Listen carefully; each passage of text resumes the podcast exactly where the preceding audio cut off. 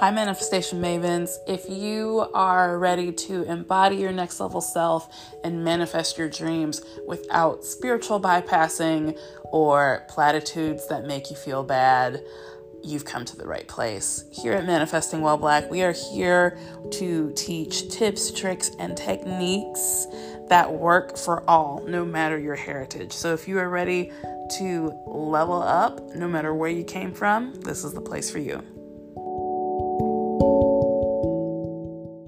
Hey, hey, cycle breakers. So excited to drop this episode for you guys. Um, it is actually a special one because it is a segment from a workshop that I did for my Soul Rich Mini Mind clients. If you don't know what I'm talking about, I launched um, a five week hybrid group one on one mini mind. I had nine fantastic people sign up. And um, I'm actually going to do an episode about like how that went really well, um, despite so many things basically showing that it could have gone the other way, um, and kind of how you can apply similar things that I did to your life. Um, yeah, that's going to be the next episode. the script is almost done for that one. But before I finish that up, I didn't want to leave y'all hanging. And I have been um, basically trying to do in these group calls half workshop style where I'm teaching, I'm not coaching. I'm like telling people, hey, here are ways to consider um, how to move forward when you think about money or think about how you react to money. Have some like metacognition, thinking about thinking, right? Um, by educating on like the intersection of psychology and neuroscience and and trauma and emotional wounds and how that plays out with our um, money management and money manifestation.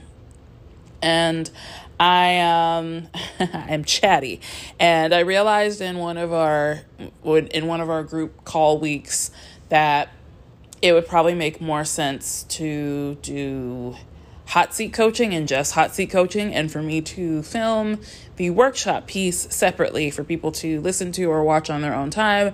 And we can discuss how to like apply some of the things I said in our upcoming one on one call. But it was so powerful, and I thought I dropped so many interesting tidbits and was able to connect the dots for so many things that I wanted to share a piece of it with y'all. So enjoy uh, like a 10 ish um, pretty solid. Like you know, even though it's not the whole workshop, the whole presentation, I definitely think you're gonna, you're going to get a lot out of it, especially if you've been considering ways to think about money, um, your past with money, money wounds or money trauma. If you've been trying to understand, well, where does that come from and why do I react like this? That is what the crux of this section is going to talk about at a very high level, at a level that is simplified, but still is rooted in lots of scientific principles. So, without further ado, enjoy this section of what I like to call Make Shift Happen. What's happening is action and survival versus a cognitive choice. So, there's this being that is reactive. It is autopilot behaviors with money that don't serve us.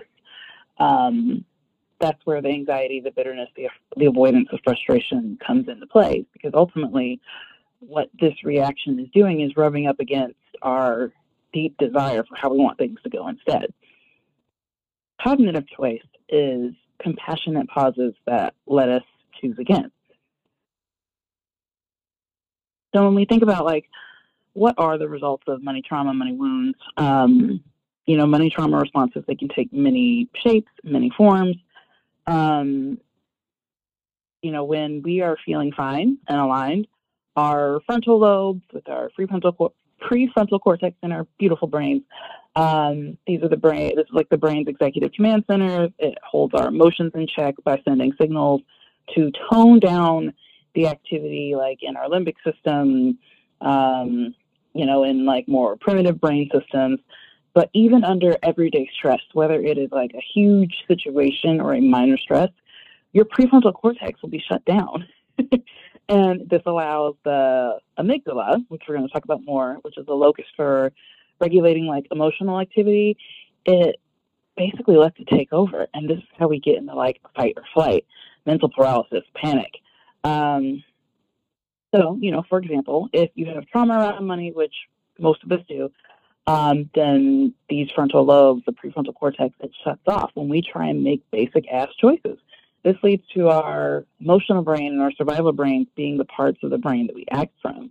So it's totally normal if you experience um, numbing, a sense of overwhelm, anxiety, shame, hopelessness, lack of interest, avoidance, loss of sense of self, self sabotage with money. All of these things are just trauma responses, and you're not bad with money. I want to reiterate you are not bad with money. Your money trauma is just calling the shots in your relationship with your money.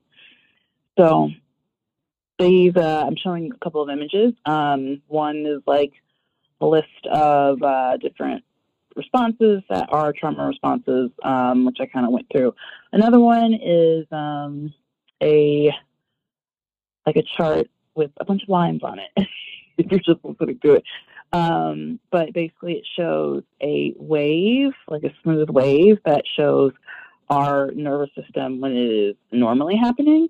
And then it also shows this crazy line that's just like up, down, up, down, up, down up for a while, way down, down for a while, way up.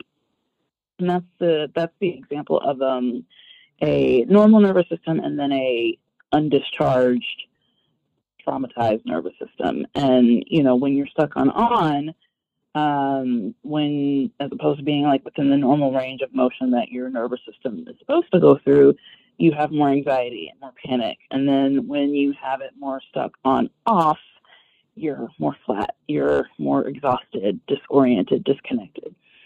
Um, and so when we go from one extreme of the nervous system to the next, like trying to operate cognitively, but really like our emotional brains, our survival brains really kick in there. Um, it's it's really hard to to feel good literally in the body. And so when we're grounded, um, we can use our prefrontal cortex to make choices, um, and we can ride the ups and downs of life in a way that actually feels good. So, why does shift need to happen with money? What are the results of staying stuck? Think about a moment when you were stuck emotionally and what you did as a result of those emotions. Um, even if it was like something like numbness, what did you do to feel alive? and if you're super anxious, what choice did you do to like make it all go away in relation to emotions period or if you can think about a specific moment with money, you know, go there with me.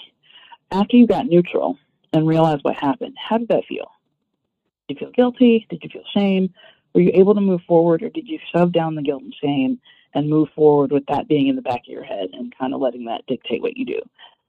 The results of you staying stuck means that you are going to feel like you're moving, but you're going to feel like you're not going anywhere. And that's going to lead you to feel exhausted and listless and hapless or overworked.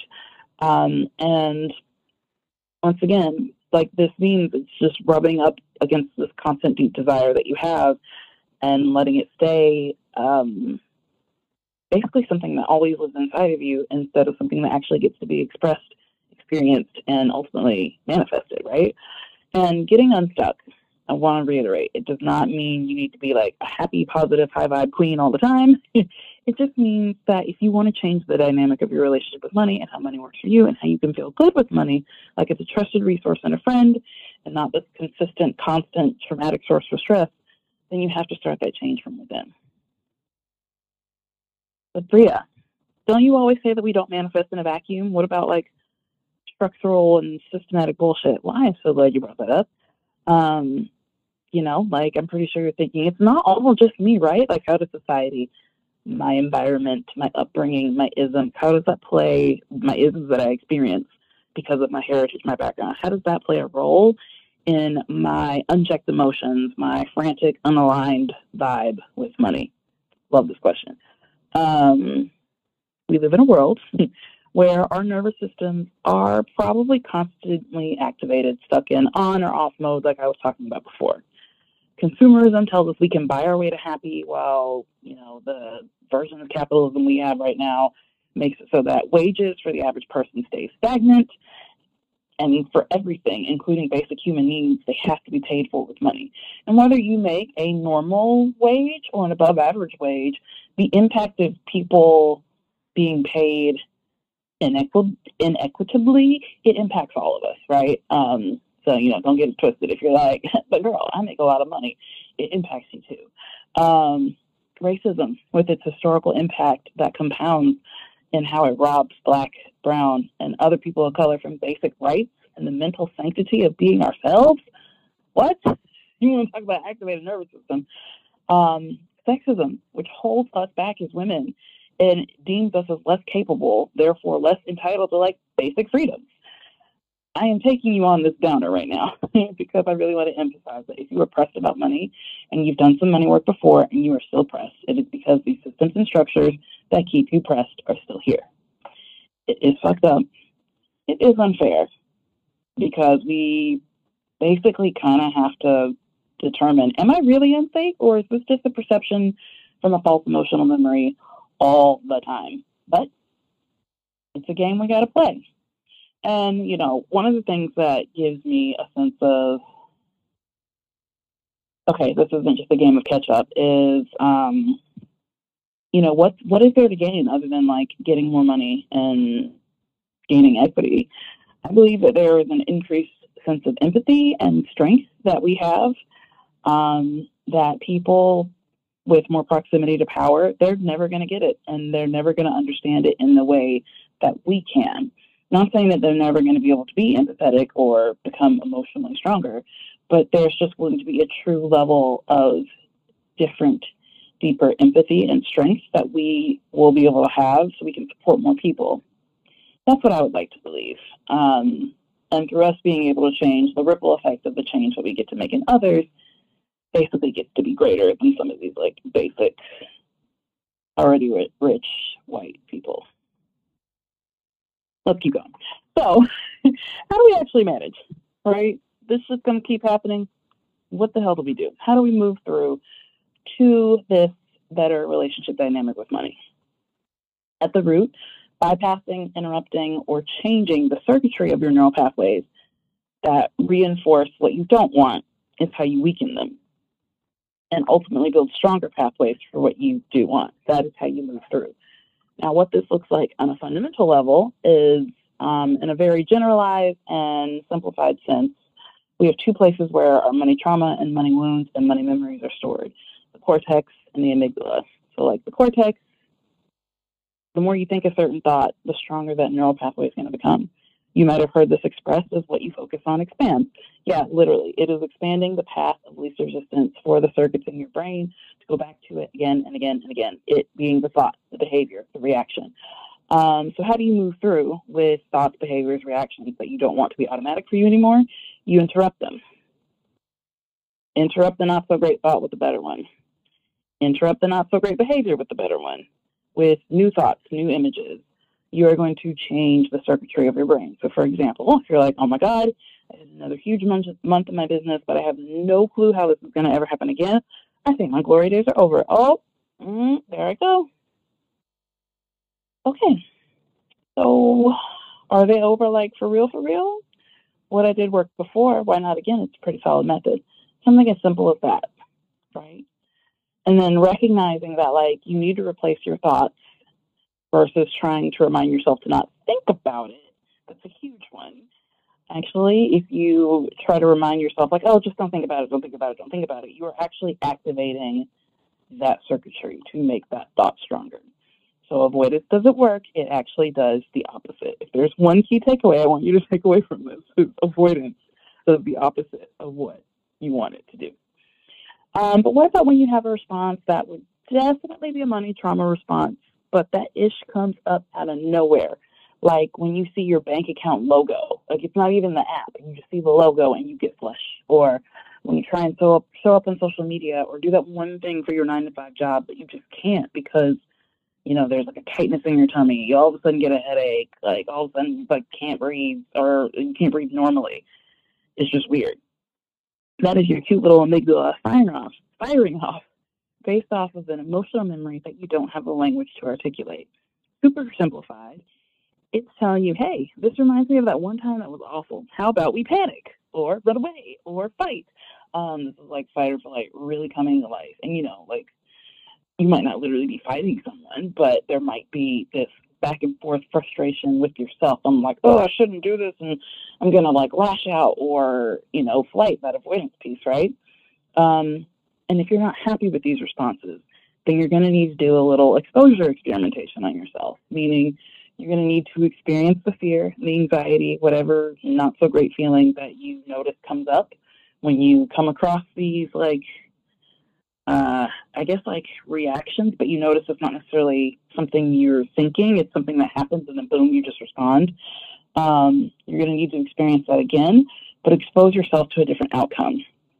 So, going back to the bank logo experiment or example, like you see your bank logo, you get flushed, and when you know that's a thing, you take the time to open up your like look at your bank app, look at the logo, open the app because you realize like, oh yeah, I think I don't like the logo because I usually don't like looking at my account. So you actually look at the account and you just let yourself feel. Just let yourself feel what comes up and remind yourself that you are safe in that moment. It's not it doesn't even have to be like this conscious like I am safe. It's just like open it up and look. just that alone, that association alone is going to build a new way of associating with that logo, with that bank account. And you're going to have new memories connected to this response. And over time, that's not going to be an automatic response for you. You're going to feel neutrality or whatever it is that you are teaching yourself to feel as you do this again and again.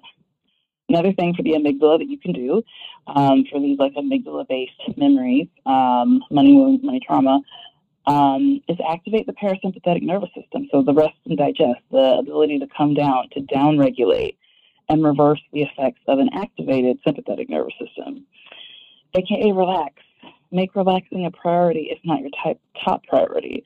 Like even if it's outside of these key moments that have you really pressed, if you're able to relax more consistently, it's going to create a ripple effect that's going to make going through these experiential exposure experiments go easier.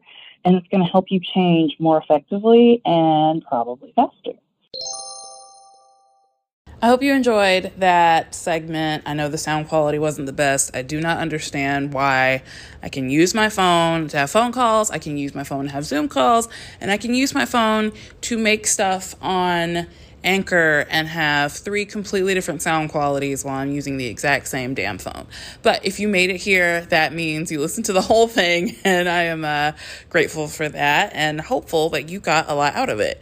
Uh, feel free to let me know by shooting me a note on Instagram or TikTok at your coach Bria, or you can email me at Bria at your coach Bria. Have a magical day.